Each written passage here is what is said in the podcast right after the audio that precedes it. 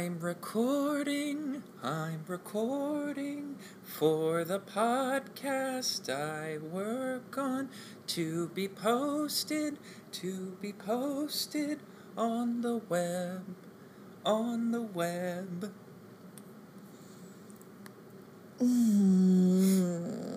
Okay. I can't do a bit. I can't do that 40s like warbly so lady voice why? thing. So why?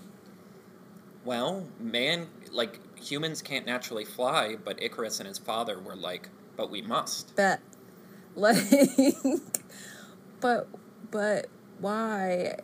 We are about to talk about a wealth of musical inspiration, and that is what you, Carter Glace, like wanted to do today. That's what you wanted for yourself today. I literally looked at the Disney, the first soundtrack of the first Disney animated film, Snow White and the Seven Dwarves.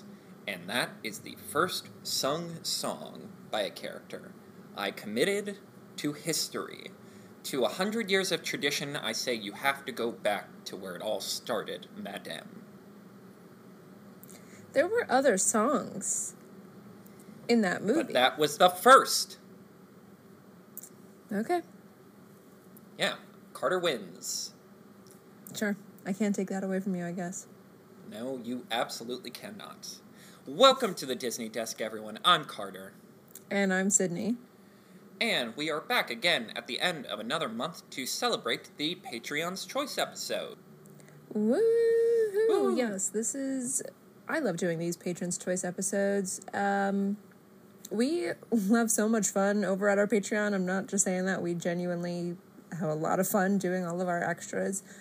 Um, and one of the many perks of being a Patreon subscriber is that you get to vote on an episode that we record for our for the public version of the podcast. So, um, if you want to vote, if you want to participate, um, if you want to have a say in what topics we cover at least once a month, then um, subscribe to our Patreon. Subscribe to our Patreon at patreon.com slash Disney Desk for just $3 a month. There are so many, there are three tiers that each have their own perks, but our lowest tier at $3 is what unlocks your voting privileges. So if you're interested, go ahead and check that out. Yes, um, to give you a sense of what we've been working on for this month, our two main Patreon episodes were uh, a deep, angry review of the Lorax, uh, probably one of our more Yeah, delirious was fun. episodes. And we also did um, what I believe we ended up calling So You Think You're a Disney Adult, or something along those lines. Yeah, the ultimate Disney adult trivia, which was so much fun. If you follow us on Instagram, you probably saw the hilarious clip um, of Carter attempting to guess the names of Ariel's sisters. Um, we yeah, so, so as a bonus episode, we played a game. Um, we do so many deep dives and, and things like that. And there's also weekly content that we put out. We put out little shorts every single week. Um, so there is just a plethora of extras. If you're not already sick of hearing our voices and you'd like a little more, Yes. Um, Patreon is the place to find it. I will it. say that trivia, like, that was the first time I've ever been tempted because of how shameful my performance was, where I thought people lose audio files all the time. Their computer just acts weird, or like things get put in the wrong folders, and then they just. I literally, it was literally the meme. I think I said this to um, the one Facebook group I'm in, where I went like, it, it's the meme of like, oh, I'm gonna record me beating this guy up. Yo, I got my ass beat. I'm not posting that. um, yes, Yeah. but uh, for this week, for the Patreon uh, choice episode, we are talking about Disney music, a sort of casual conversation about all things lyrical and musical, as they say in um, High School Musical. Yes, yeah. I mean, music is one of the largest pillars of what makes Disney so iconic. It is a huge part of their legend, of, of their success. And so we felt it was time to give some very specific attention to the Disney music that we love and some Disney music that we don't love so much, and just about everything in between. But before we dive in, it is time for yet another episode of Internet Minute. Give me them horns! All right, what are you bringing to the table today, Sydney? Okay, so this is slightly different than what I usually do. I feel like all of my internet minutes are just memes that I thought were funny. Um, this is actually an article. Let me just find it here. So, this is I first saw this the screenshot that I have um is from Instagram. It is from the official Disney Parks Instagram page. Um, it's titled Walt Disney World Attainable Housing Development, opening in 2026. And the description reads Walt Disney World just revealed that groundbreaking on the previously announced affordable and attainable housing development in Central Florida is targeted for next year. Well, with first units anticipated to be completed in 2026. Visit the Disney Parks blog for the full story. So I did a little bit of research on the Google. And yes, here's a deadline article Disney to open affordable housing near Walt Disney World. Company notes after pounding by Governor DeSantis. Um, so, you know, this is really interesting because even in in you know, maybe it's just me, but like when I see this, my first thought is like, okay, what's the catch here? Like my first thought actually is like, for whom is this housing intended? Um, and none of these articles have like a specific answer for that, which to me indicates that it this is intended housing for the public is my understanding like because when i you know when i hear something like this there's a degree of like exclusivity associated with disney and certainly with with like previous um Disney housing developments, and there have been a, f- a few in the in history. Um, whether they be like multi-million dollar communities or communities specifically for the cast members of the parks. In any event, you know, this kind of made me scratch my head a little bit. Um, if this if this is just housing for the public, why is Disney why why is Disney of all companies doing it? Um but then, you know, my my understanding of this is just this is just like another chess move in the sort of Disney versus the state of Florida debate. Um that is or war, I want to call it, that is kind of going been going back and forth very recently in the news. Um, and I guess this is just getting my attention because I think back to like, you know, speaking of our Patreon, um, on our Patreon, one of our episodes is about my experience auditioning for the Disney company. Um, I almost had, a, I did have a contract offered. Um, this was right before the pandemic. Um, I was supposed to go work in Florida at, at Disney World Resort and that obviously fell through in 2020. Um, but one of the biggest obstacles when approaching that was about relocating there and procuring housing there. And um, even in just my casual searches for like housing around Orlando, it, it was sparse. And for a company that is willing to tour the world to like recruit talent, they had no specified housing for for for people that they were recruiting from all over the country and all over the world, um, except for if you were in the Disney College program. Um, so all of this to say that like, I feel like Disney has like a lot of internal issues to be working out before sort of just building public housing like of like just building housing like for the right for the public. I don't want to call it public housing. It's not quite that, but yeah, it's. Do you know what I mean? This is literally the first I've heard about this. Obviously, there have been like Walt's grand scheme for Tomorrowland was literally to build the city of tomorrow, mm-hmm. and obviously, the minute he died, they're like, No. So those blueprints are going back in the in the filing cabinets. Yeah. Mm-hmm. Let's mm-hmm. not spend a lot of money on that. Mm-hmm. And yeah, it's. I hate to make everything about Chapek, but it really is funny that like all of this started because Chapek made those wishy-washy comments about the "Don't Say Gay" bill, which let's just say with that, I, I like I know we've been on a bit of a political streak lately, but like yeah, it's expanded to basically all of Florida's education system. We told you that was going to happen. Yeah. It wasn't just going to be K through three. Um, but like because he made his wishy-washy comments about like oh well we don't want to get political here you know we don't want to be divisive and that basically caused a internal Division. rebellion for the company and now they have to like uh, Disney would have loved, like most corporations would love to sit on the sidelines and not get into culture war stuff. Yeah. Most of them would like to play both sides and be like, oh, well, we donate to all politicians, but you know, we believe in like everyone getting along. Yep. And then you put up the pride stuff every June and then you Right. take it down and that's all you really contribute to the conversation. But now you can't. Like, you yeah. don't, it's do or die time. And, you know, enough of these companies have run the numbers and said, do, let's do. So you you know the company has to at least nominally be about something. So even if this doesn't get made, it's a sort of point in their favor more Yeah. or less because it's like, see, we're helping our communities. We take care of people, Right. um, which also looks better in the context that the entire state is flooding and uh, Hmm. very little effort has been to remedy that issue. Right. Yeah, I, I like I don't. I have very little positive to say in terms of the whole like.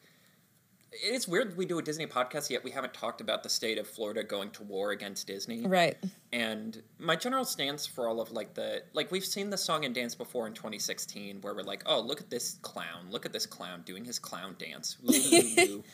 Like, oh what an idiot, he's going to war against the House of Mouse, like the biggest, like mm-hmm. the heart of Middle America. And I'm like, yeah, that's true, but you understand people like him aren't overly concerned about electability, right? Yeah. That's kind of in their political leanings Right. that it's like dis- hurt who you can, get enough and get enough people who agree with that to join you. So and assume that the whole election thing can kind of just be done away with by the time you know you need to actually get in charge. Right.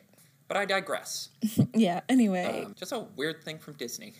I know, right? Like, but I, I couldn't ignore it, and I'm getting better at screenshotting things and thinking about it later. Right. Screenshot first, ask questions later.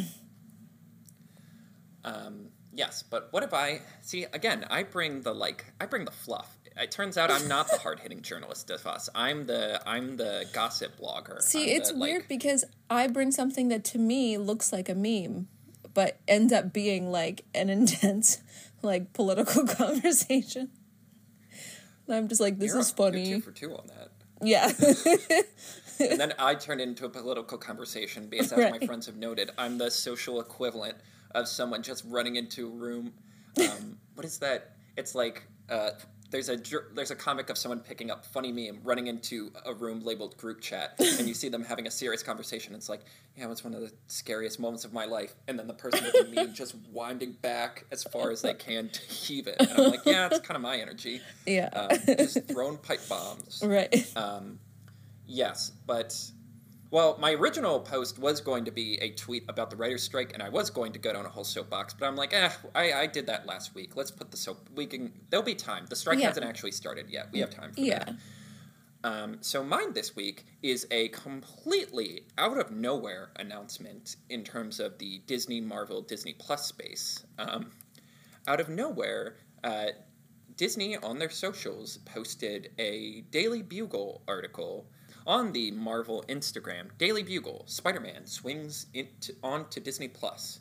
So that means that this April we will be getting Spider Man, Sam Raimi's Spider Man, Sam Raimi's Spider Man 2, Sam Raimi's Spider Man 3, uh, The Amazing Spider Man starring Andrew Garfield, and Spider Man Homecoming. Oddly, the only one of the MCU ones that will be on Disney Plus.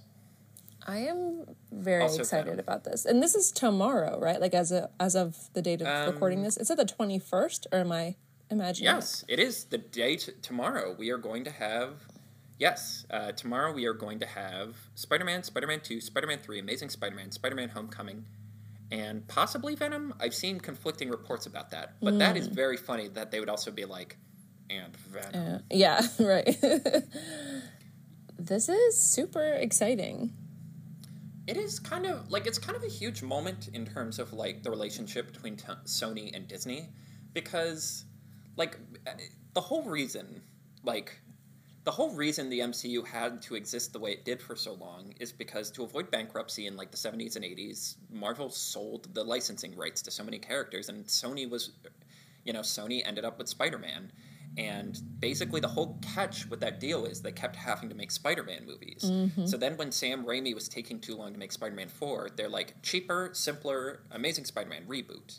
And that's why Amazing Spider Man 2 is so weird with like all of like the like spin off stuff material where it's like, right. oh, look at this Black Cat, um, Sinister Six. Like they literally had like a laundry list of films they were going to do to basically hold on to the rights. But then Amazing Spider Man 2 kind of bombs and they're just like, so so you want to you want to uh, you want Spider Man? We can can we can yeah. joint custody. Let's, let's talk. The, yeah, the, the Spider Man. Right. um, and yeah, but then the one line they were holding was like, yeah, but the new Spider Man movies, like the Tom Holland Spider Man movies, it is funny that I frame the Sam Raimi ones as Sam Raimi's, and then I do the other two by actor. As Tom Holland, and that's yeah. no disrespect to Tobey Maguire. It's just like Jon Watts and Marc Webb are two perfectly talented directors. I but- think that says more about Tom Holland and Andrew Garfield as present as as actors uh, than they it. feel like the main creative drive. Yeah. for lack of a better Right. phrasing. Yeah, that's exactly what it is. And uh, like again, Marc Webb and um, Jon Watts are perfectly talented directors. Right. They just you know they're not a tur- like Sam Raimi. Like when you're signing up for a Sam Raimi movie, you're going to see a Sam Raimi movie, Mm-hmm. even if it happens to also be a Spider Man or a Doctor Exactly. Strange. Um, but yeah, one of the lines was they were like, "No, but you can't have these on streaming. Kind of on Hulu sometimes, but not always." Like Hmm, interesting. streaming was the weird line they were holding in terms of like, well, we're keeping the di- like the digital distribution rights, and the fact that they've made this sort of compromise deal, like. I'm curious, and it's also on top of the fact that like all the Spider-Man stuff is just getting fused together now because Yeah. of the dang multiverse. Right. It is so funny how much I love Into the Spider Verse, but what it's done for like Spider Man media is kind of disastrous in terms of like, well, now everything's Spider Verse. So the live action ones have to be about the Spider Verse. Uh, all the comics have some Spider Verse element, and the one that's there's a really persistent rumor going around that the next Spider Man game. Uh, You've seen the PlayStation Insomniac, like the most recent Spider Man game, and then they had the one that was Miles Morales Yeah. there's rumors that that's going to be Spider Verse 2, and I'm just like, I want one pocket that is just regular Spider Man, please. With I get Miles or Peter or Gwen, if you really want. Like, right. Just one corner where it's not like 12 different Spider Men. Right. No, I get that. But at the same time, again, this is huge. Like, there is a generation who just grew up on the Tom Holland Spider Man movies, and now they I are going to get to see the OG. That's so weird to think about. Right. I don't know. I don't know if I ever mentioned, but like the Tobey Maguire Spider Man, like th- th- those were like actually a really huge part of my upbringing. Oh yeah, me too. Like those were like the first event movies where it wasn't just taking the kids to the movies, where it's like Carter is seeing this movie. Yeah, for me, that was one of my earliest memories of like, gee, this movie is sure played on TV a lot. Oh yeah, and there's the whole history about that where like FX would always do like the extended cut of Spider-Man Two that adds like an extra Oh. thirty minutes. Mm. Um, one of my funniest stories is so for the first Spider-Man movie, I had to go to the bathroom during it, and I forgot that as like a childhood memory. So when I'd see it on TV, there would be the scene where Uncle Ben's in the car with Peter, being like, "I know I'm not your father," and they get in an argument, and that's where you hear the line, "With great power comes great responsibility." And for so long, I was like, "Man, this is a really good deleted scene. Why do they? Why did they cut it from the film?" and then it's like, "No, Carter, it was always in the movie. You went to go pee during the oh movie, Oh my and God. you didn't see that scene." like the emotional core, like the like the Right. core memory scene of Spider-Man. yeah, You had because you're like you were seven.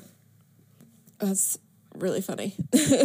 I am curious to see like how much more sort of integration of the Sony stuff is going to come with this. Um, for now, it's just nice, like a really pleasant mid-spring surprise. right? It's always nice to see mom and dad getting along. And now back to your regular scheduled programming.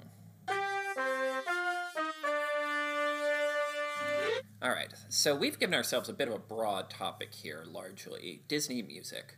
And I think when we have like really broad topics or topics that really involve nostalgia, which as I'm saying that out loud, I realize is like 90% of the Disney Corporation. Right. Yeah.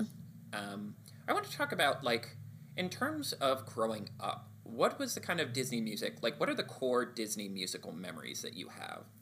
Okay. So the first one that comes to mind, and you're gonna like roll your eyes at this probably. Um, although I know that certain listeners of ours are going to love this, but the specifically the Tarzan soundtrack by Phil Collins was in was one of the CDs that was just like permanently in our car along with like a James Taylor CD and like probably one of my like Hilary Duff CD like we just like had that was one of one of the perks of being an only child like I pretty much got to control the radio in the car and we would just cycle through all these CDs and we had like one of those like zip up CD cases and one of them was um, the Tarzan soundtrack, and we used to listen to it all of the time. So a lot of my like long drives, you know, that you would any trip that we would go on when I was young, like the soundtrack to that was often the Tarzan soundtrack. Were your parents into it, or was it just Yeah. what was there? Yeah. No, my Wow. um oh yeah, no, they loved it. Like it's Phil Collins. It's Phil Yeah, Collins. Well, I was gonna save this angry. Di- should I just do the Tarzan rant now, or should I save it for later? Let it rip. Like, yeah, go for it. Okay. Ah, What? So there was a growing trend in the '90s Disney movies. Like once you get past like, like once you get to Hercules, they re- er, really push for having one song on the soundtrack be kind of adult contemporary, like something you could get Michael Bolton to just belt Right. during the credits. And like they kind of do that now, but to a lesser extent. Like for example, Moana has another version of "You're Welcome." Like you know they It try to get like the like, mainstay. one Celine. Dion and like yeah, they Yeah. they're usually like the event ballad of the film. Then they get like the um like you know one of the high billing singers of the day um to cover it, and then that goes over the credits. Right. And like it frustrates me because like one, it's a trend I don't really like and I hate how they were like, "Well, what if we just do a whole movie like that?" And I'm like, "No, it's already a little much that it's one song." Is that what you think? an- Is that what you think of Tarzan? That's what you think it is? Yes, because the whole point is it's like, well, it's vaguely about the movie, but it's just broad enough that you can't actually, like, you could put it on the radio and not have it be like, I'm a man who's an ape, and there's a bunch of apes, but now there's a person. Like, it's not specific enough that, like, it only works in the context of the movie. Yeah, but that's totally different than like a celebrity covering one of the actual songs written for the the film. I mean, yes and no for me, because that's the whole point of the power ballads, that it's like, eh, it's just broad enough that it can kind Okay. of dip its toe in both lanes. And like when it dips its toe in both lanes, that's fine. Like Whole New World can work outside the context of Aladdin for the most part, mm-hmm. or like Go the Distance can work outside the context of the mm-hmm. movie, but it still makes hundred percent sense in the context of the movie. Like the songs for me, like it, it like it feels like a fan dub almost, where you're just like, oh, this is my like this is my musical interpretation of Tarzan, man. Yeah, Except it's like trashing the camp. it's so odd that everything you're saying is true and yet you have like the wrong perspective of it. it's like I agree with everything you're saying and that's why it's good. I just mm, Like- I don't. And and even if it even if even if like there's let's say there's some legitimacy to what you're to like your beef with it. It's good music. Do you object to them being good songs? Eh, I mean, they're fine. Like, I think it's also just in terms of the Disney Renaissance, especially that late Renaissance era. I'm like, okay, between Pocahontas, Hunchback, Hercules, and this, and I guess Mulan too gets crowded in there. I'm like, I feel like that's either Pocahontas or this is the weakest of the bunch. Hmm. I don't know. Hunchback gets carried by having like one or two like mountain peaks that overcome some of its valleys. but it's also like again, it's frustrating because like the whole point of the musical genre is that the characters are supposed to express the emotion by singing, and this is like the perfect movie for that. This because isn't a you're getting musical. Into all these high. Yeah, but why not? Why is this arbitrarily the one they decided to not make a musical? I don't fucking know, but it's good music. And Well, like it's different this for the is- sake of different. this is the this is the episode where I remember that Carter and I like have really different taste. Yeah, we agree 99% of the time, but the 1% we don't, it is like night and day. Yeah, and it's usually about like a matter of taste.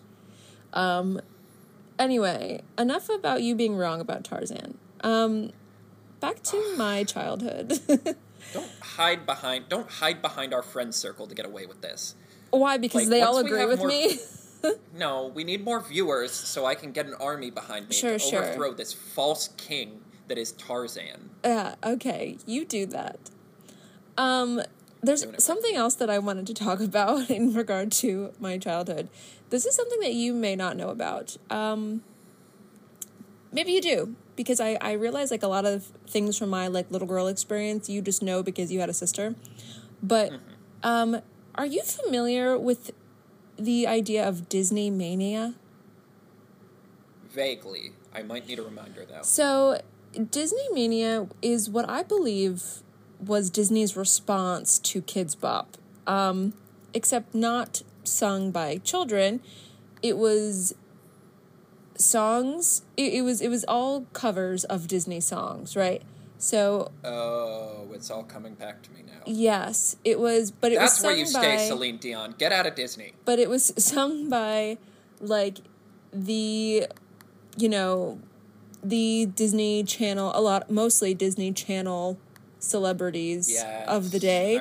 So you had like your hilary duffs and your aaron carters and like raven simone covered some christy carlson romano would sing colors of the wind. So like they were they had multiple cds like multiple editions of this like one through five or something like that. I i definitely i had a bunch. Like every time a new disney mania came out i had it. It was like it was the first cd that i got on my walkman when i got a walkman in probably the year 1999 um and it was like the first cd that my parents bought me for it. Um and it would like they I, I had every single disney mania cd but it was essentially like disney channel stars. And there were other like teeny bopper bands like the jonas brothers even like those really 90s ones like s club 7 and jump 5 like used to cover disney songs like from the films. So but but it was just like all in a cd so um yeah that was those were a huge part of my childhood and i was wondering if like maybe isabel like listened to them or that or if or if you like knew about them at Oh, we definitely, I definitely remember those. We definitely either had an album or would go to like on demand where they'd have like the little music videos for them. Yeah, yeah. Mm-hmm. That was a huge part of my childhood. I feel like I spent so much time in the car as a kid. So I feel like most of my, you know, Disney music experience is is through the the the, the lens of like driving somewhere. That's interesting. Um, yeah. Yeah, for me, it's like the funny thing is, I don't have as many musical memories as I thought I did. Like I said, we were one of those kids who just always had it playing in the background, so like most of my memories are very hazy about the specifics. But the songs that I do remember being very prominent were from Jungle Book, Lion King, and then like a lot of Disney Channel stuff. Like like I said, growing up, like Jungle Book was one of my favorites. So that soundtrack, like that's the one that I would repeat. And I hate to admit it, Tarzan was there too, but that's because it was just like the one I grew up with because that was like our age bracket, and also like again, that was one of the ones that was okay for boys to like, you know. Right. so like, of course, right. so of course, I want to be like you. Hakuna Matata are like the two big ones that I like Right. actually knew as a kid. Mm. Um, Like, of course, those are the ones that I would know. Like, this was pre Carter's into musicals, so like, Right. you know, I wasn't really thinking about the music in any context. Right. What's funny is like I could remember every single image from uh, uh, Zero to Hero, and yet asked me to name a single lyric from that at age like ten, I wouldn't. I like I wouldn't right. know. Right. See, I was, I was the opposite. It was very, I listened to so much music as a kid, but I, I was also like my I don't know. I was exposed to like classic Hollywood films really young. We used to watch a lot of Turner classic movies and like so I think I was exposed to the musical like as a genre really early on in my life. Um cuz that was just like the preference uh you know of my mom. Um we were and still are devoted to Julie Andrews as a woman. So um so Mary Poppins was like a big one in terms of like singing along um, at home watching something. Um, speaking of like, you know, you told that story earlier about like young Carter missing a whole scene in Spider Man and that and being confused about it forever. I have like a similar story that like when I was in kindergarten ish, I think my kindergarten must have had a, a tape of Aristocats and I guess that was like the first place that I saw it. And like my mom always tells the story that like for that whole year, like I would come home singing um, the lyrics vaguely of what I knew to Everybody Wants to Be a Cat. And she would be like, What are you saying? And she had no idea what I was talking about. And it was just like toddler gibberish for a while. Like, when your kid is just like saying something, you're like, okay, like I don't know what you're talking about. And it wasn't until I was like in high school like whenever well one of these days we're gonna have to talk about the concept of the disney vault and like when things would cycle through the vault. So like years later oh. when i was probably in middle school or high school there were commercials for the aristocats again having its like so and so anniversary. And my mom had like a very a full like That's So Raven flashback of being like oh my god that's the song. That's the song that you sang as a kid and i had no idea what you were ever talking about.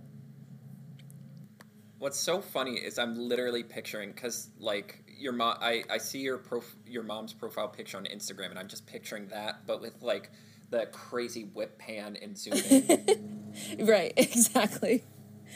Um but yeah so i was i was into music a lot as a kid and and specifically the music was a big appeal to me of um disney disney movies yeah, it's so interesting because, like, I feel like our generation, like, especially because we were like at the tail end of the Renaissance into like the ditch period, um, like where, well, one they weren't doing musicals in general, but they ones they were doing weren't popular.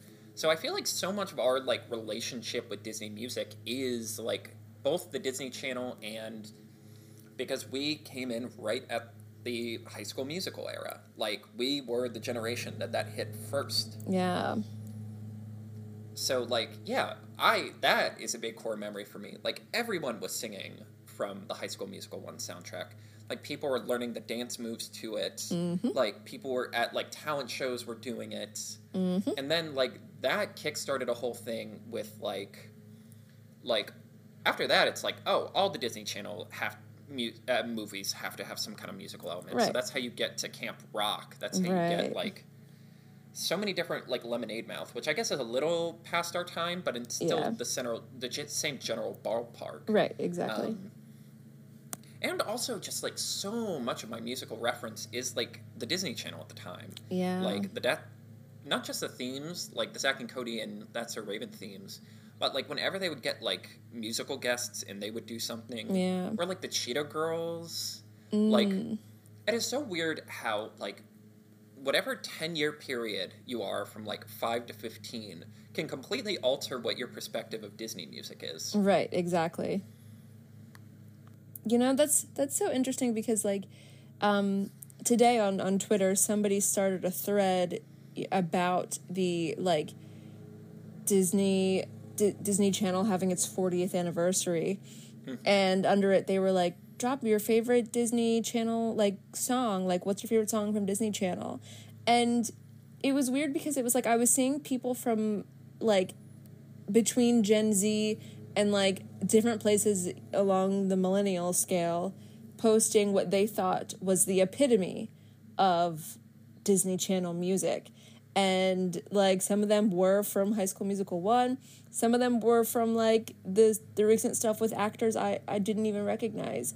And but every like we're not it's so funny that like I don't see us being as as that far different in age and yet we all have these like vastly different vantage points of like what describes Disney's music. Right.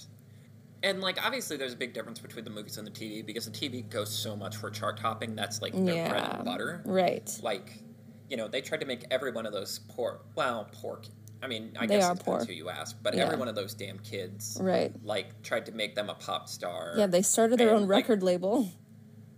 Yeah, and I mean, like for every Selena Gomez and like um, Zach Efron. Well, I guess Zach Efron doesn't really do that much music anymore. Even then, He didn't do Like, any at all. There are so many Yeah. more. Yeah, there's so many more failures than successes on that front for a number of reasons. because I don't think they ever intended. I don't. I always got the impression that they didn't really want to be doing music. Right. I mean, it's even. And then it's like also Nickelodeon's like, well, we can do that too, and that was even sadder. Like, yeah, but we don't need to get into that uh, Right. friggin' nightmare. Um, but yes, as growing up, so like now I'm all in on musicals, so I like you know Mm-hmm. really try to engage with like the Disney form in musical form, right. and I was going through some of the movies again, and it really is amazing that like every like so the musical era for lack of a better word really starts with little mermaid that's when it's like let's bring in broadway people let us structure them like sta- like theatrical musicals mm-hmm. like you know have the i want song have you know follow all the beats to a t and build up to something Right. and then just add a boss fight at the end because you know let the animators flex Do you think Little so Mermaid? Si- do you think that the Little Mermaid, similar to High School Musical, is like sort of a part of the blueprint for the flow of Disney movies in in terms of establishing like here's an I Want Stuff song, here's a villain song. Um, it, would that be the first one that really followed that structure that led to literally every other film after it following that exact same blueprint? Oh, absolutely. I mean, like ones before that have the pieces. Like, you know, there's "Wish Upon a Star." There's like, you know, the first song in Snow White, as I'm reticent to remind the audience, is like Right. "I'm wishing." Like, like the bones are there. They're just not in the right structure. Yeah there- it's just fragments of it. Like they just sort of give the the, the princess has always had an i want stuff song. Um and that was sort of it. Like i don't even know i don't even know that i would call a movie like snow white a musical. I i'm honestly reluctant to. I'm, i would call Yeah, it well, just like music that's just in universe Yeah, I mean that's kind of what one of the points I wanted to make. Like a lot of these early ones, especially like Snow White, Cinderella, Sleeping Beauty, like they have music, but it feels like in that almost like proto musical way. Like a part of this is like I'm doing a lot of research on Broadway history for a big project I'm working on with some people.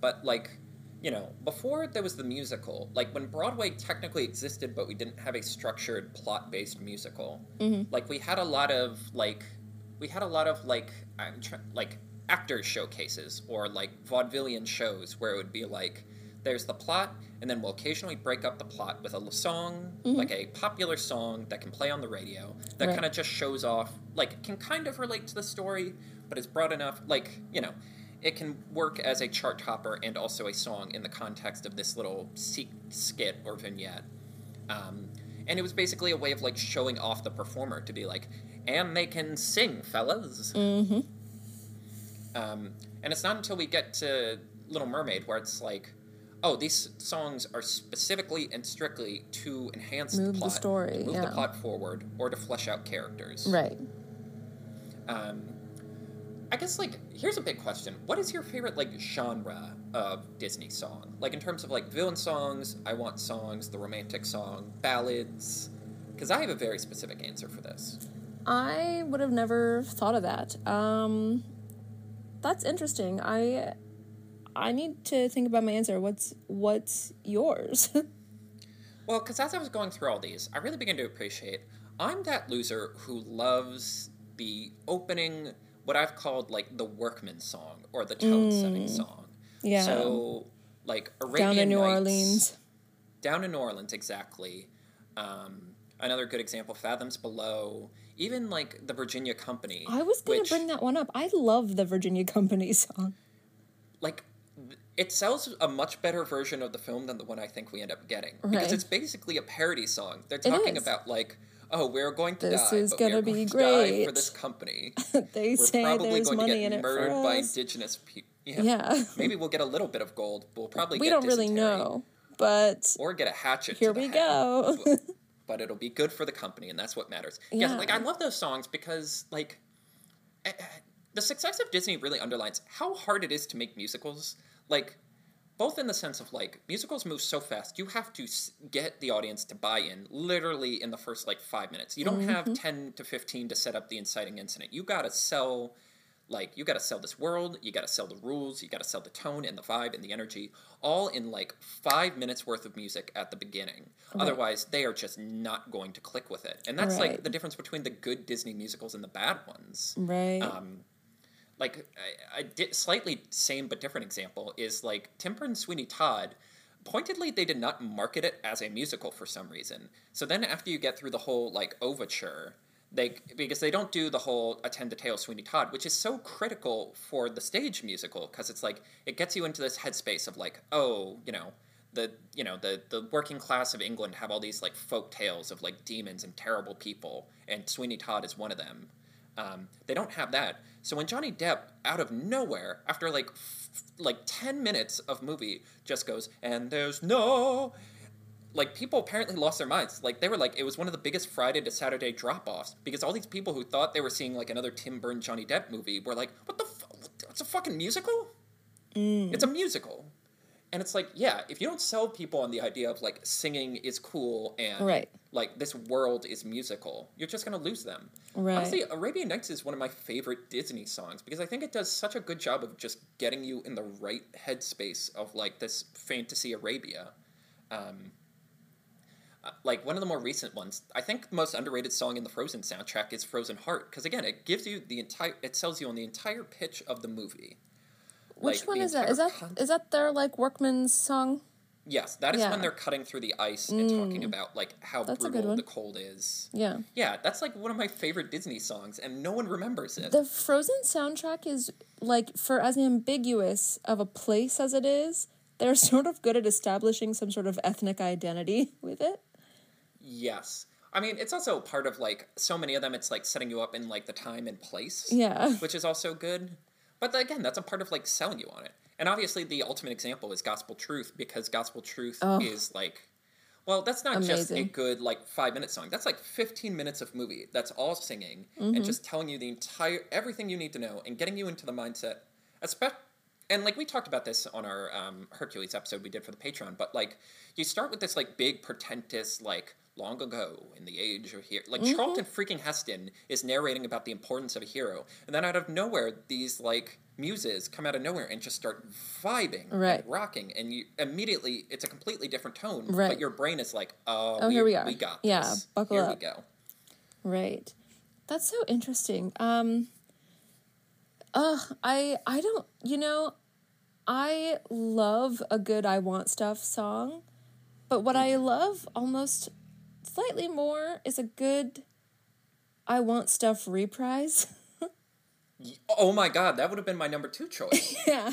Like I have always been attached to the reprise from Aladdin where he's alone um like Yes. after what what is oh it's after his run in with that um yeah. what does he say One to chick that man he's like i've never seen a horse with two rear ends i remember thinking that joke was very like scandalous as a child um but Energy uh, then- era went for. yeah. but then when sort of he escapes to um, what is his home that he has kind of made and it like looks over this gorgeous like s- skyline, if you will, of Agrabah, um, where he sort of simultaneously like lives in the ugliest and the most beautiful place at the same Yeah. time. That's the quality of a good street urchin. Everything they do is the most romantic thing imaginable. But Right. it's also like, how how have you gone on like this for so long? Right. Um, there's, um, it's just one of those like pure tear jerking, jerking moments for me. Um, a good a good reprise is sort of more emotionally touching than than even the uh, I Want Stuff song by itself when they sort of dig their heels in um, to what it is that they were standing on in the first place. Oh, I I couldn't agree more. Um, literally, again, two of my favorite like little like Disney songs are reprises, particularly "Part of Your World." Oh, that's where one of the line- best one. Maybe one of my favorite bits of lyricism in any Disney song is "I don't know where, I don't know how, but I know something's starting right now." And I think that gets to why the reprise works so much better. Because like the "I Want" song is you're like just like sitting there wistfully looking out a window. Once the mm-hmm. reprise starts, it's like we're on a journey. We are going to go get it. And you and you as the audience, because you've already come to like this character, are like, "Fuck yeah, let's go get it. Let's do this. Who do we got to kill? Yeah. What, what what do we need What to are we doing? Yeah, Yeah, what's the magic thing? We need to solve this problem. Let's go. right. Um, Do you have like um or like speaking, you know, on the topic of of these songs, like did you give an example of of your favorite world building song? Is it is it Agrabah for you? it's either Arabian, Arabian Nights, Nights, or Frozen Hearts. Right. For me, like my favorite Oh, well I did say the Aladdin reprise is my favorite reprise, but and part of your world. But my favorite I Want Stuff song, honestly, and as much as I love everything about Princess and the Frog, my favorite I Want Stuff song has been um, Waiting for a Miracle from Enca- Encanto. It is absolutely like it lights a literal fire like under you. I was going to argue that might be one of the most underrated songs in all of Disneydom. I love that we started this episode like at each other's throats about Phil fucking Collins Yeah. people, and now we're just like, "You're right, bestie. Yeah. girl boss. We Oh, are so yeah. great. Yeah, aren't we just better than everyone? yeah, and on the same page. exactly. Um, it's always been like this. What it, what are we? Uh, we are the podcasting team saving humanity. Yeah. What's that gross meme with the weird couple? I don't know. Someone will get that joke and be like, "That's the funniest thing anyone's ever said." Yes. Um, but yes, it's genuinely the most like it's so underrated for me because it gets lost because there's so many good songs in Encanto and so many of them are for an individual character. Mm-hmm. Um, yeah, and it's just one. It's good because it is also it's weirdly a reprise too because it's like a reprise of Family Madrigal. Yeah. hmm Well, that's like that's the magic of Lin Manuel Miranda. Is he is the master of the motif. He is the master of Yes. taking a bit of this song and hiding it in another song later. And if you're an um, what's it called? And if you if you're a real academic. Then you hear it and you're like, aha, yes, I'm very intelligent and I know the symbolic significance of this. Yes, this man is a master of storytelling. Yes. Like, I know Lin has kind of gotten.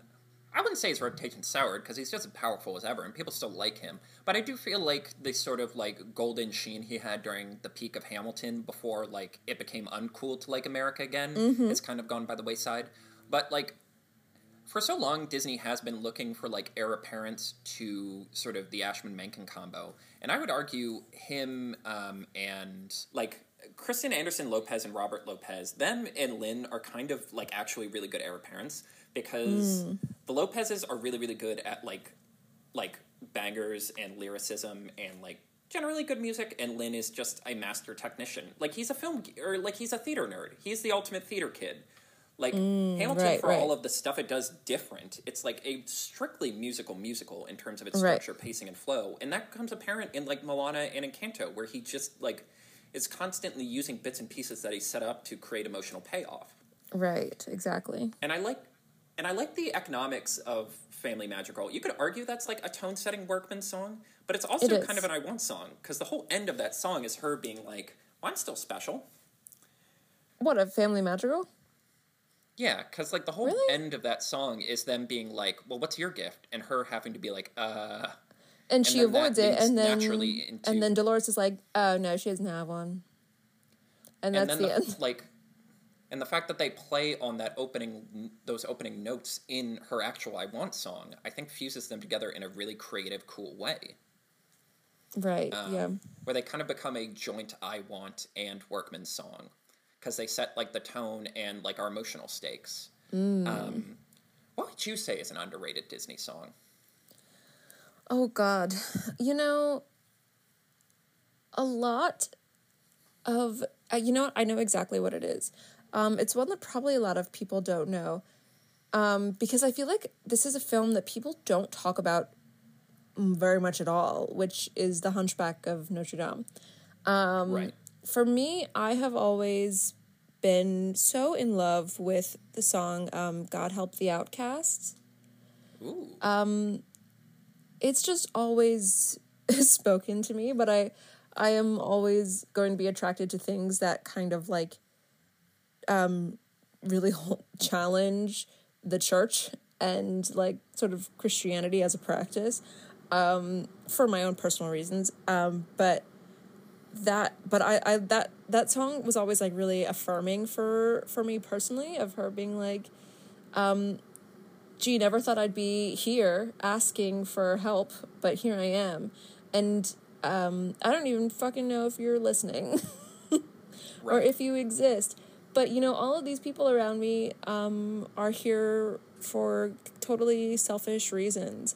And I just want my race of people not to be eradicated. Okay? Yeah, it's. I mean, it is funny because I feel like our generation talks about Hunchback and Hercules and Tarzan endlessly. It really is like the Phantom Menace thing of like, well, the generation who grew up with these things are always going to love these things and are always going to defend. Eh, we talked about that too much in our Star Wars episode. Right. Yeah, God Help the Outcasts is a really, really good one. Um, yeah, it's it's weird that the di- the highly caricaturized Disney animated movie is probably one of the more tasteful depictions of Romani in any of the Hunchback media. Um, I will say though, I do like. Um, I don't know if you've ever listened to the soundtrack for the Broadway, or well, it never came to Broadway, but the stage version of Hunchback gives her another great song that I goes really well not. with. It's called Tambourine, and it's like the scene where she's dancing, Mm. and there's a really good bit between Frollo, um, Quasimodo, and whatever that himbo's name is, where Right. all of them are singing about who is she, um, and like their different emotional states. Um, and I also had a funny follow up to the Aladdin one because I agree with you. That's a great sort of reprise. Mm-hmm. But originally, he kind of had a different I Want song. I've heard So, it. original- It was on Yes. one of the Disney Medias, sung by Clay Aiken. Yeah, where Proud of Your the initial script had him having like living parents or something. Yeah.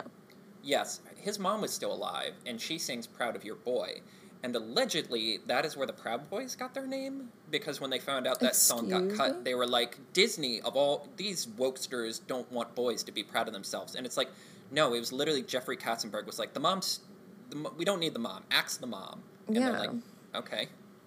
Um, what do you think is an overrated Disney song? Like, what's what's one that you're tired of hearing? What's one that if you ever heard again, it would be too soon? That's interesting. Um, for you know what, I am going to not just a song, but an entire movie and an entire and it's I it- think I know where and its soundtrack in its entirety. Yeah, you probably know exactly what I'm going to say, which is Frozen Two. Um, Frozen 2. I thought you were going to say Frozen 1.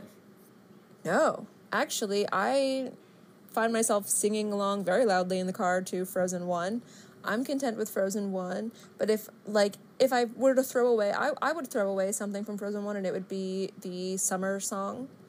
And it wouldn't piss me off as much if they didn't really have any better ideas for Olaf as a character and they didn't just copy and paste it for the second one. It it truly pissed me off like more than I thought it would for me to be like, so we didn't try at all for Olaf. Like, we're, we're not going for anything new or different with this movie. Actually, It's classic sequel. It's classic sequel idol. Uh, it's classic sequel sequelitis where you're like, well, obviously you're going to build on every character that the audience loved, and it's like, yeah, but we have to introduce new characters and new stuff. So like, someone's gonna be, someone's going to. It's like um, Mordo in Doctor Strange. There's always going to be someone who kind of just gets the short end of the stick in terms of character development as we progressively get through sequels. Hell, you could argue Bucky's there too, in terms of Captain, in terms of like Marvel metaphor, in terms of mm-hmm. like, why is this character never getting fleshed out in the sequels? Why are they just like, why are they just But- static? I don't even know that I need him to be like flushed out. I would have preferred him to not sing in the second movie. Why did we just make why did we just rewrite the same song? Yeah, you're not wrong. That movie, and we've talked about this. This movie, that movie's fucking weird. Don't Like, like something clearly went lob like wacky tobacco on that um movie. Right. Where it's like whatever movie they set out to make did not end up being the movie they make. No. Um, no. and like I feel like pound for pound, I kind of think Frozen 2 has more individual bangers, but they don't help the story at all. Like Really? I actually really like Some Things Never Change and I like Lost in the Woods. And but I'm Hmm. like what does this help us? What do we gain from this? Where are we going? What does this build? Yeah. Whereas like every song in Frozen, even the troll one is carefully building something. Right. And that's how you get like the ending of the movie that's actually really subversive and creative. And you're like we earned this. This ending we earned. Whereas all these other songs, I'm like, they don't really tie into the themes at all. They're just kind of there because we want more Frozen songs. Mm-hmm. What so I kind about of agree with you on that front. what about you? What's your answer to that? This is my well, Tarzan would be my number one, obviously, but oh, like, oh right. I hate to say it, I've really, I've kind of grown out of love with Lion King, and maybe that's just because it's the one I grew up with the most. Yeah. And like, it's interesting that we're framing it mostly by the Disney musical ones because it's like, I could see, yeah, sure, I could say the music in Cinderella, but it's like, well, the music's superfluous anyway, so who who cares? Right, yeah. Like, yeah, I just, I think like again for me, like really good Disney music straddles like, oh, it can be played anywhere, but also it works for the narrative, and I'm like. I just can't like I don't really listen it's hard to listen to any of the Lion King music outside the context of the movie. And again, I I think it has the weakest villain song. Mm-hmm. And like again, I think it's like childhood overplaying of Hakuna Matata that's kind of made me fall out of love with it. Um, Yeah. Can You Feel the Love Tonight, I think is the most overrated Disney song in history. That is like Elton John might as well have sung it. Like that's how like I'm like I do not care for the like that's Yeah. Tarzan level for me of like you just made a song.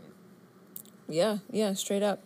Um, you know what's weird? Hakuna Matata is the only song from The Lion King that I'm. No, that's not true. I was going to say Hakuna Matata is the only song from that soundtrack that I am still willing to listen to as an adult, but I, I am a sucker for some. I just can't wait to be king. Yeah, that's I the one like I still one. love.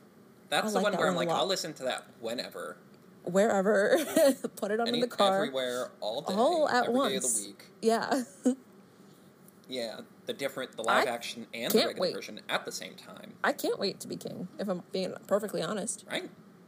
you know, And like, I'll eat crow when my dad gets trampled to death. right? I think also that meme has kept it alive in my head of like, you literally just did like a five minute uh, bop about wanting to, can't, waiting for this I moment. just can't wait for you to die. And And then, oh Crikey. fuck, he died. Not like that. No, not, No. yeah. No, wait, that's not what I meant. Wait, wait. You didn't say he this would is, die. this is evidence now. I thought I would just be king. I didn't think he And would when have Scar's to die. like, "This is your fault," he's like, "Oh fuck, that's Oh, evidence. no. They were all there. How many other animals do I have to kill to cover this up? How many elephants? There was a lot of flamingos. Oh. Christ. oh shit. Oh man. Oh no, no, no. Uh, um, yeah.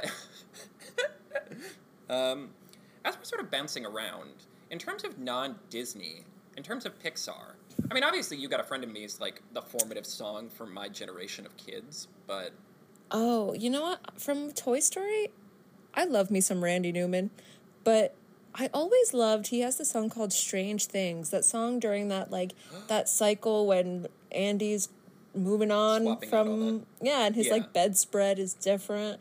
And I was like, what a good storytelling song. What a good montage of Woody being phased out.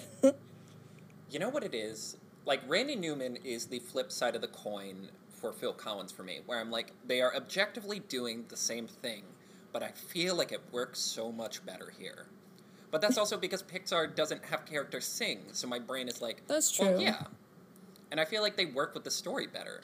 And maybe mm-hmm. that's also because I'm spoiled, because one of the biggest emotional payoffs for any franchise for me is when Woody's watching Woody's Roundup, and right when he's about to mm. abandon his friends, we have Puppet Woody on TV playing You Got a Friend with Me, and he mm. realizes everything he's done wrong.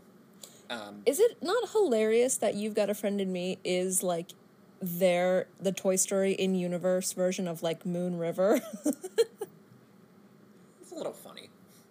I don't like that scene. Like, why did I rewatch that as an adult? I'm like, gee, this is very something about this is like meta. Yeah. Um, but I was just gonna say, Coco, um, Remember Me, is like one of the best examples in all Oh, of Disneydom yes. about like storytelling through song because we get like four different versions of it, and each one has like a different emotional Mm-hmm. Different stake. meaning, yeah. Yeah, I mean that's what we were talking about with like um, that's what we were talking about with um, Lin's stuff, where it's like using one melody to pay off in like seven different ways. right. Um, like it worked, like I said in our villains episode, it works as a villain song inexplicably. yeah, in a weird way. Um, you know what?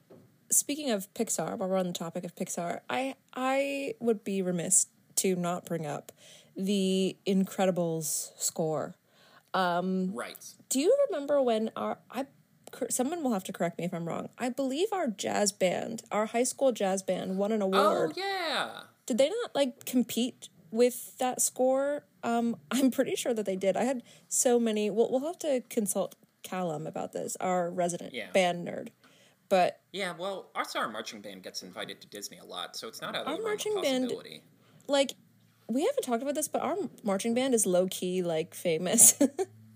Yeah, I do love that we're always so careful not to over, other than giving our last names and occasionally your middle name. right. Um, like we try hard not to dox ourselves, but like if you just pick up on context clues when we talk about our high school, you could probably figure you it out. You could tell easily. exactly where we are yeah um but anyway like they i remember one year um like our high school's jazz band um performed like a whole piece or i don't know like the, one of their concert series was just the incredibles soundtrack.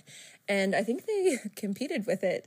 Um and it was like i remember them talking about it a while but like I have always like I love The Incredibles so much um because I loved the sort of like ambiguously like 60s 50s like mid-century.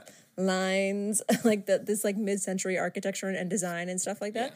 And It's this like everything cool about 20th century America Yeah. synthesized into a movie. and I love a good espionage like soundtrack. It's like the soundtrack is more espionage than it is superhero until we get And to it works. and it works so well. And um, we haven't talked about um, eh, you know, Incredibles two is is what's the word for it? Um, polarizing to say the least. But yeah. I feel like we have different opinions on that one. we we do because I happen to love it. But one of the things I love about it is that they actually put lyrics to um they, they gave each hero like in universe a theme song and they're so perfect. And like can we just like take a minute to talk about those I those for- three I literally forgot about that. that they tacked on to the end and they they play them during the credits of the film. Um for Mr. Incredible, Elastigirl, um and Frozone. And I've always loved that. Like I've always loved Elastic girl Yeah. her arms Right? like pow pow pow. Well, no, that's like Mr. Incredibles is is the pow pow pow song, and I love that oh, his yo, song. I'm getting them mixed up. You're right. I love that his one is just like, yeah, his job is to punch things. that's what he does. Uh, he's big Mr. Incredible. punches. Yeah, ca- yeah. His his lyrics are Mr. Incredible, catching the bad guys, pow pow pow. Pow pow pow. I was getting the two. yeah, stretching her arms. Stretching her Elastigirl, arms. And then I forget the. Yeah, here comes gotta to elastic this. girl, girl. stretching her arms. Um, Um, no one's beyond her reach. No one's. Yes, there it is. Yeah. The only one I don't remember at all is Frozones, which Is I'm be- saying like I could probably guess. That's the based on one- like context. I've always loved that one because I'm like, oh, finally they're acknowledging that he's black. Like they don't really make any like for this to be like kind of like this is like if this were in the real world, this would be like mid segregation, and they just like Yeah. just this that's just the most ambiguous part of this movie. But they give him like a proper like shaft like groove, and it's like It's it's, like the only weirdly context sexy. he's allowed to get away with being a black man who commits acts of vigilantism Exactly. for like a decade is that he's kind of Shaft esque in Yeah. America, sort of into that question mark. Yeah, like he has like a full song with with verses and like a real chorus. like um and his like his it's just about being cool. Like he's always cool. That like that's the hook of that song.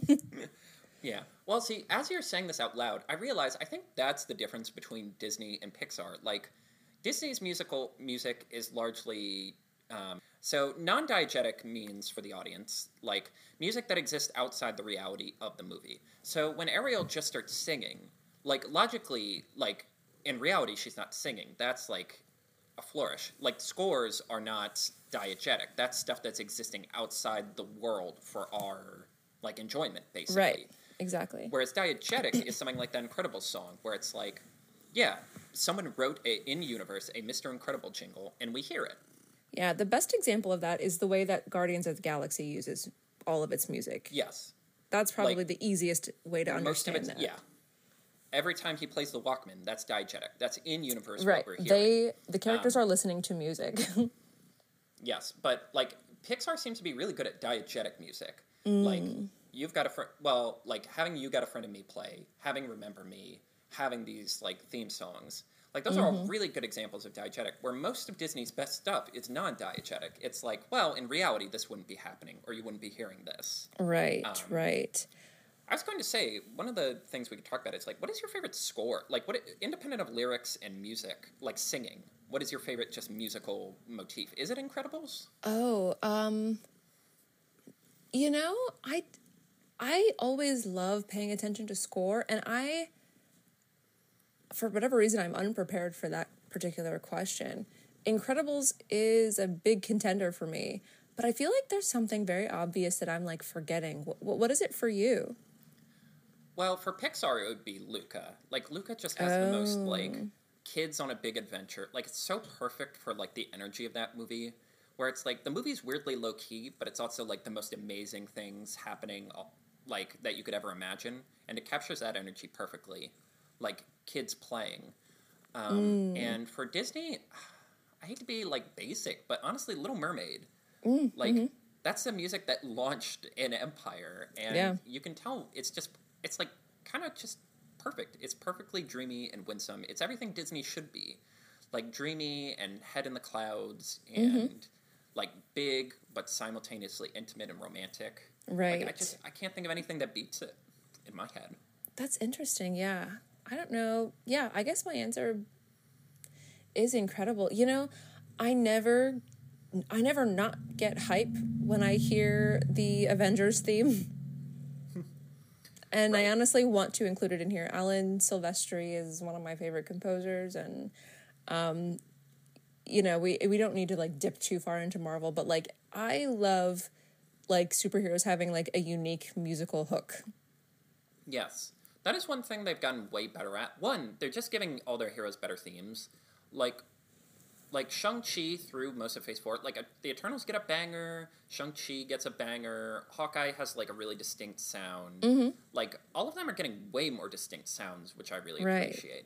But also they're getting better at like l- tying them together. Like, Exactly. even something as simple as like anytime like the Wakandans do something cool, having that Those sort of drums, like yeah. drums, or like um, when the Dora Milaje um, do their stuff, Right. having the like the whoop chant, Mm-hmm. or even like when Doctor Strange fights Thanos, and you just get that little bit of sitar over like the sort of bombastic like epic score. Just little Mm-hmm. things like that, they're getting way better at. I mean, again, that's something I liked about the Mario movie. It's like yes, there's a score, and then it's complemented by flowing through all these different like eras of Mario Right. Yeah. based on the context. I like wanted to circle back to like a little bit of like villain chat here. Um do you have like like well, I guess a favorite villain song, but like my favorite I have like sort of a, a favorite villain musical moment. Um that's like sort of not like an official song. I don't even know if it's really put on like any of the soundtracks I think but I think I know what you're getting at here. what do you think I'm what, what do you think I'm talking about? Are you talking about Jafar? Oh no! I what when he sings like that Prince Ali? Yes, it is Yes. he. No, I'm talking about when um when Ursula like turned herself into a woman inexplicably named Vanessa, um, which is like maybe the, most the late '80s and '90s are very they were very powerful in American, but they're basically driving our entire political Right. apparatus into a ditch right now. They were terrifyingly powerful. And but when Scuttle like sort of eavesdrops on her, um, you know, in her boudoir singing that song that sh- when she's just like oddly like giving a villain song while she's like in disguise, and she's like, Right. "What a lovely little bride! I'll make my hero look divine." Like I've always loved this get- like she basically gets her own evil- reprise. yeah, like I love this, like, because something about that was like so evil, but I just loved how like dainty and feminine she she seemed in that moment as she's like getting ready for her wedding day, and she's like just like casually singing a villain song. Yes. Um, well, my example of that is because Jafar doesn't get a song really. Uh, at one point he did, and they cut it from the movie, and I don't think they ended up putting it in the Broadway show, as best I can remember. But anyway, he does Prince Ali. He does a reprise of Prince Ali, but it's like a villain version. So he's Yeah. literally pantsing Aladdin in front yeah, of him. And I let and you know Aladdin's like, Genie, you gotta help me here, and he's like, I I can't. I'm sorry. Sorry. And Yeah. like. I like it because I always hate the whole lie. Like, and this isn't a hot take. The lie revealed thing in movies is always so annoying because it's like, okay, so this guy was super nice, but because he, it turns out he misled you on this one thing, it completely invalidates every other thing he's ever done in his entire existence. Right. you. Like, the only time that's ever been a valid reaction is in School of Rock when they find out that Jack Black wasn't actually a teacher because that's actually like, wait a minute, this person was around children. Yeah. What the fu- Oh no. Like that's the only time I've ever excused it. Every other time, Right. like, like the one that always angers me is Wedding Crashers when they find out they're wedding crashers, and it's like, okay, so you're gonna date Brett, you're gonna end up marrying Bradley Cooper, who to this point has been a violent maniac, yeah, just because Owen Wilson stretched the truth on knowing you before he came to the wedding. right, exactly. Um, but that's a whole diatribe about how like romantic comedies need to make the romantic rival the most evil scumbag ever to justify themselves now. But I digress. Exactly, yeah, like. I like it because it's like yeah, yeah, he's getting pants in front of Jasmine, but that's like the fourth most important concern here. This is like the Right? entire city is collapsing into Yeah, chaos this is a Thanos moment. sorcerer's taken over yeah, and is immediately like a slightly more successful version of Scar's like preening and like just like I love being king, and that's all I wanted to do. Exactly. It's like, yep, he's remaking the whole kingdom in his image. Right.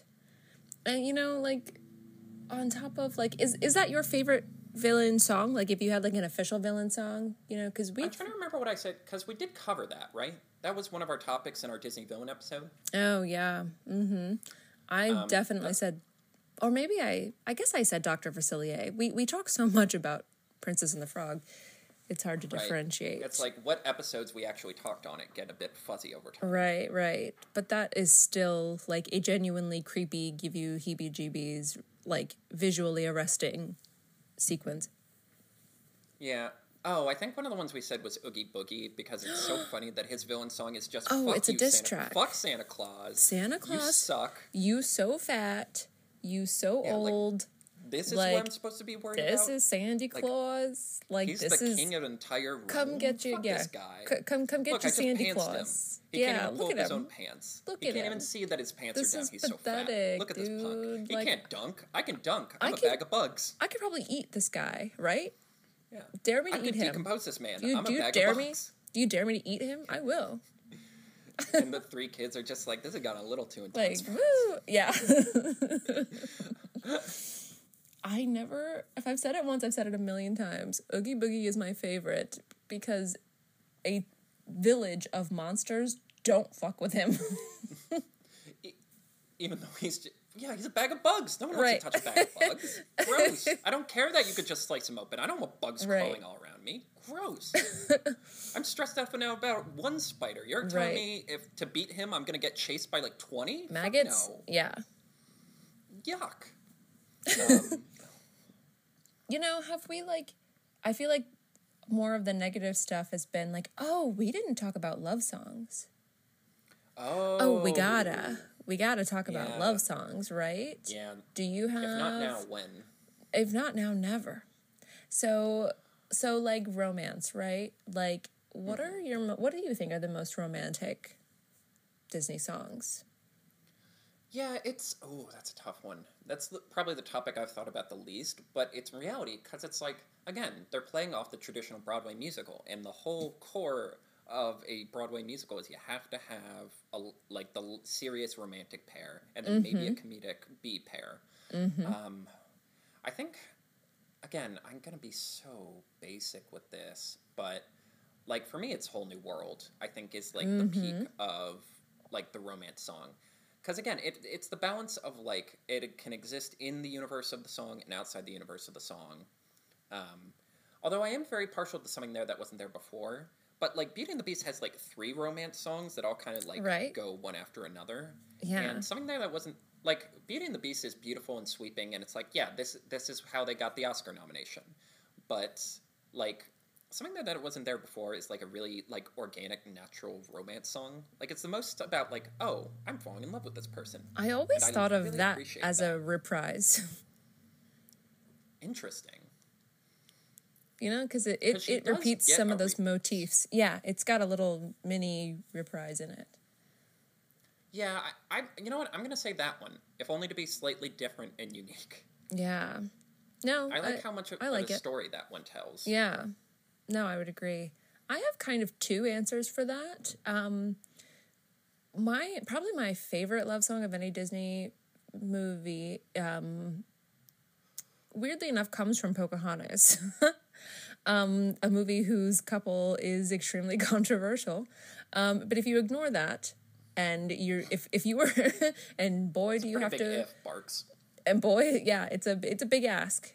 I don't think you should ignore it. But if you were just to like hear a love song, um, there's a song in it called uh, "If I Never Knew You," um, and it's often cut from like the televised versions of the film. It is often cut out for time. And like it's it's a song I actually didn't discover until much later, similar to your Spider-Man story, but it was because like they were always just sort of cutting it for time. Um, but it is like when John Smith has been captured and like Pocahontas comes to look into the eyes of the man who shot Kocoum, as as she puts it. Um, they share this really like intimate song that I've always thought was just a beautiful song. Um, my second option would be um, "I See the Light" from Tangled. That was a close one for me. That one's carried. I really love that song. But I I struggle so much because I'm like objectively this is the rom- like for me this is the most romantic scene. It's just shot so beautifully. It looks so beautiful, and Yeah. it's such a cool, beautiful moment. But- it is, yeah. And I'm like, would it survive without the song? And I'm like, yeah, maybe. I think, actually, yeah, I think so. Yeah, I I would agree. Um, but it's just too cute. It is. It's so beautiful.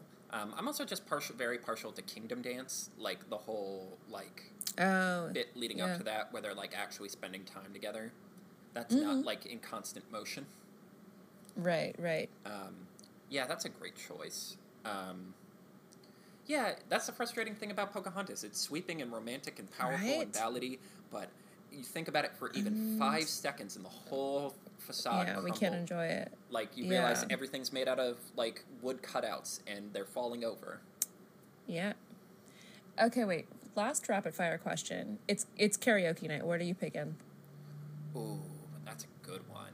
Um, I mean, as you know, I am not the I'm not the songbird of my generation, unfortunately. um, so probably something like bare necessities or like something that can be kind of talk sung, like like He Genie. does deliver it like Johnny Cash a little bit. Yeah, he does kind of talk it out. Yeah, like the fact that Bill Murray cannot sing objectively and yet like it still sounded good in the live action Jungle Book is all you need to know. Um, probably leans Mm. towards something like that. What do you? I've lit, I don't think I've ever heard you sing before. I I'm curious what you're probably haven't. I don't know. Um I would probably go the princess route. It feels. I would probably do some some reflection. Mm-hmm. Oh, that's interesting. I've always loved that song. We did, we haven't talked at all about Mulan, which is an abomination because it has argu- arguably one of the most popular Disney songs ever written, I'll Make a Man Out of You. Yeah, I was gonna say, I do remember that. That's one I remember a lot growing up as a kid because that one was always on because it was like, oh, the boys and the girls can watch this. My house was very Right. pink room, blue room sort of thing.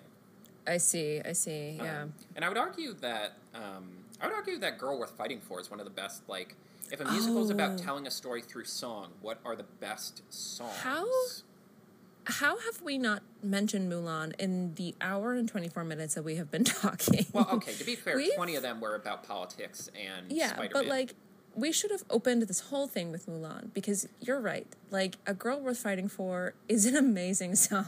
It's just like the best storytelling in terms of like the like it because it's both about the silly gender politics of the entire movie, Right. but then like also like, oh yeah, no, there are stakes to this. Like Right. weirdly, out of that whole era, that's the one that probably balances like that. We want to do a more serious tone with like the wacky hijinks best because it's like yeah. yeah, this is what it's like when you're in a military camp before you go off to war. You're goofing around. It's just a bunch of boys Right. like playing games and throwing dirt at each other. And then when you get to your first front lines, you realize like, yeah, whether or not I get to see sunrise is dependent on how this goes. And I've oh god. Okay, so it, I think it's official that like if we were to say what movie has all of the best songs in it, it's Mulan because now I'm thinking of the like opening um the opening when she's about to go visit the matchmaker. The one part, What is that song called? Uh, this is what you give me to work with. I like know think all the like words the to it and I can't or something. I will say I can't think of, of what they call it. The live action Mulan is something I've wanted to talk about on here for a while, and someday we'll find a place to put it. That Yeah. sequence where is the closest I think the movie gets to being what it should have been, because instead of having Mm. it sung, the sort of like um, the like lyrics or like the musical motif of it is playing. So, do do Oh. do, and then it's like Yeah. to the rhythm of her getting makeup put on her. And then as it continues to play as they go through their little like circular village and she's like talking to her sister and making fun of the whole thing where it's like, "Can you tell what emotion I'm doing?" No, exactly. and I'm like, this is what the movie was supposed to be. But then like you got in your head about like like seven di- you were trying to answer to like seven different markets and then you didn't please Right. any of them. And then it I don't did it even come out in China? I don't no, it did. It just didn't make any money I think so. which was yeah. like their whole Hail Mary pass for the damn thing, and it didn't even work. And then it just pissed off people in America. But that's a story Mm. Well, for another day. we digress. Yeah. I guess, like, to wrap this up, what is your, like, ideal, like, what do you think a Disney song needs to be to be great? Like, what is the recipe? Like, and obviously that's a little challenging because much like animation styles, like you have a different rule for your villain, you have a different rule for your lead, you have a different rule for romantic pairs and comedy pairs. But like, if you were to distill what makes a Disney song good into one little droplet, what would you say it would be? I mean, you know that I'm kind of a stickler for like elite storytelling. Hmm. And for me, it's like this is why I'm so drawn towards Lin Manuel Miranda's work because I I love a song with with Easter eggs in it. I love um but but Easter eggs that like set up and successfully knock down some like emotional stakes and sort of reach from the past. I, I love a Disney song that is probably in like the second or third, probably the third act, um, that is pulling from the very beginning of what emotional stakes have been set up um, and deliver this character back around full circle. Um, so for me, I put a lot of weight on um, storytelling, a, a song's ability to deliver an emotional message really concisely. Yeah, I hate to be basic, but I'm gonna kind of piggyback off of that. I guess for me, it's beyond just like the nostalgia and the winsomeness and like the dreaminess of me- the music, like where it feels like a fairy tale. I would say it's like yeah, I, a great Disney song is one that can explain the entire premise of the movie. It can be at any Right. point in the movie, and everything you need to know about this movie is in that song. Mm-hmm.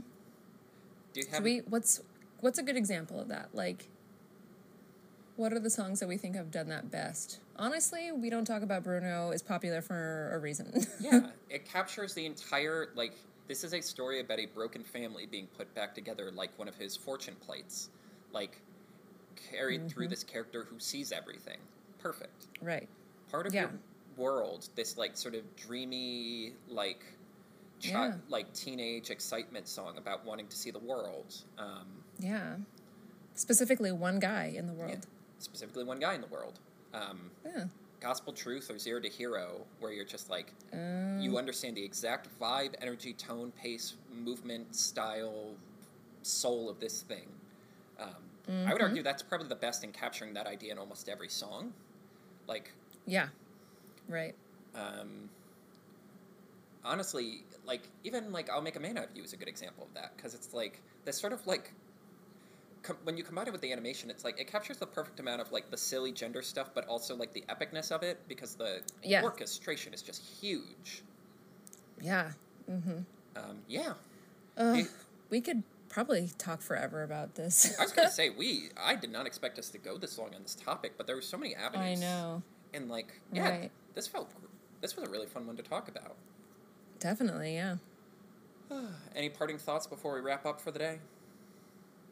No, now I just want to go rewatch some of my favorite musicals. Yeah, that is the magic of the Disney desk. Disney magic? No, Yeah. no, no. Disney desk magic, baby. there it is. And until we're in a boat and there are lights all around us, or we're on a carpet, or we're underwater, or we're in a Right. secret lost temple of monkeys, um, Yeah. I'm Carter.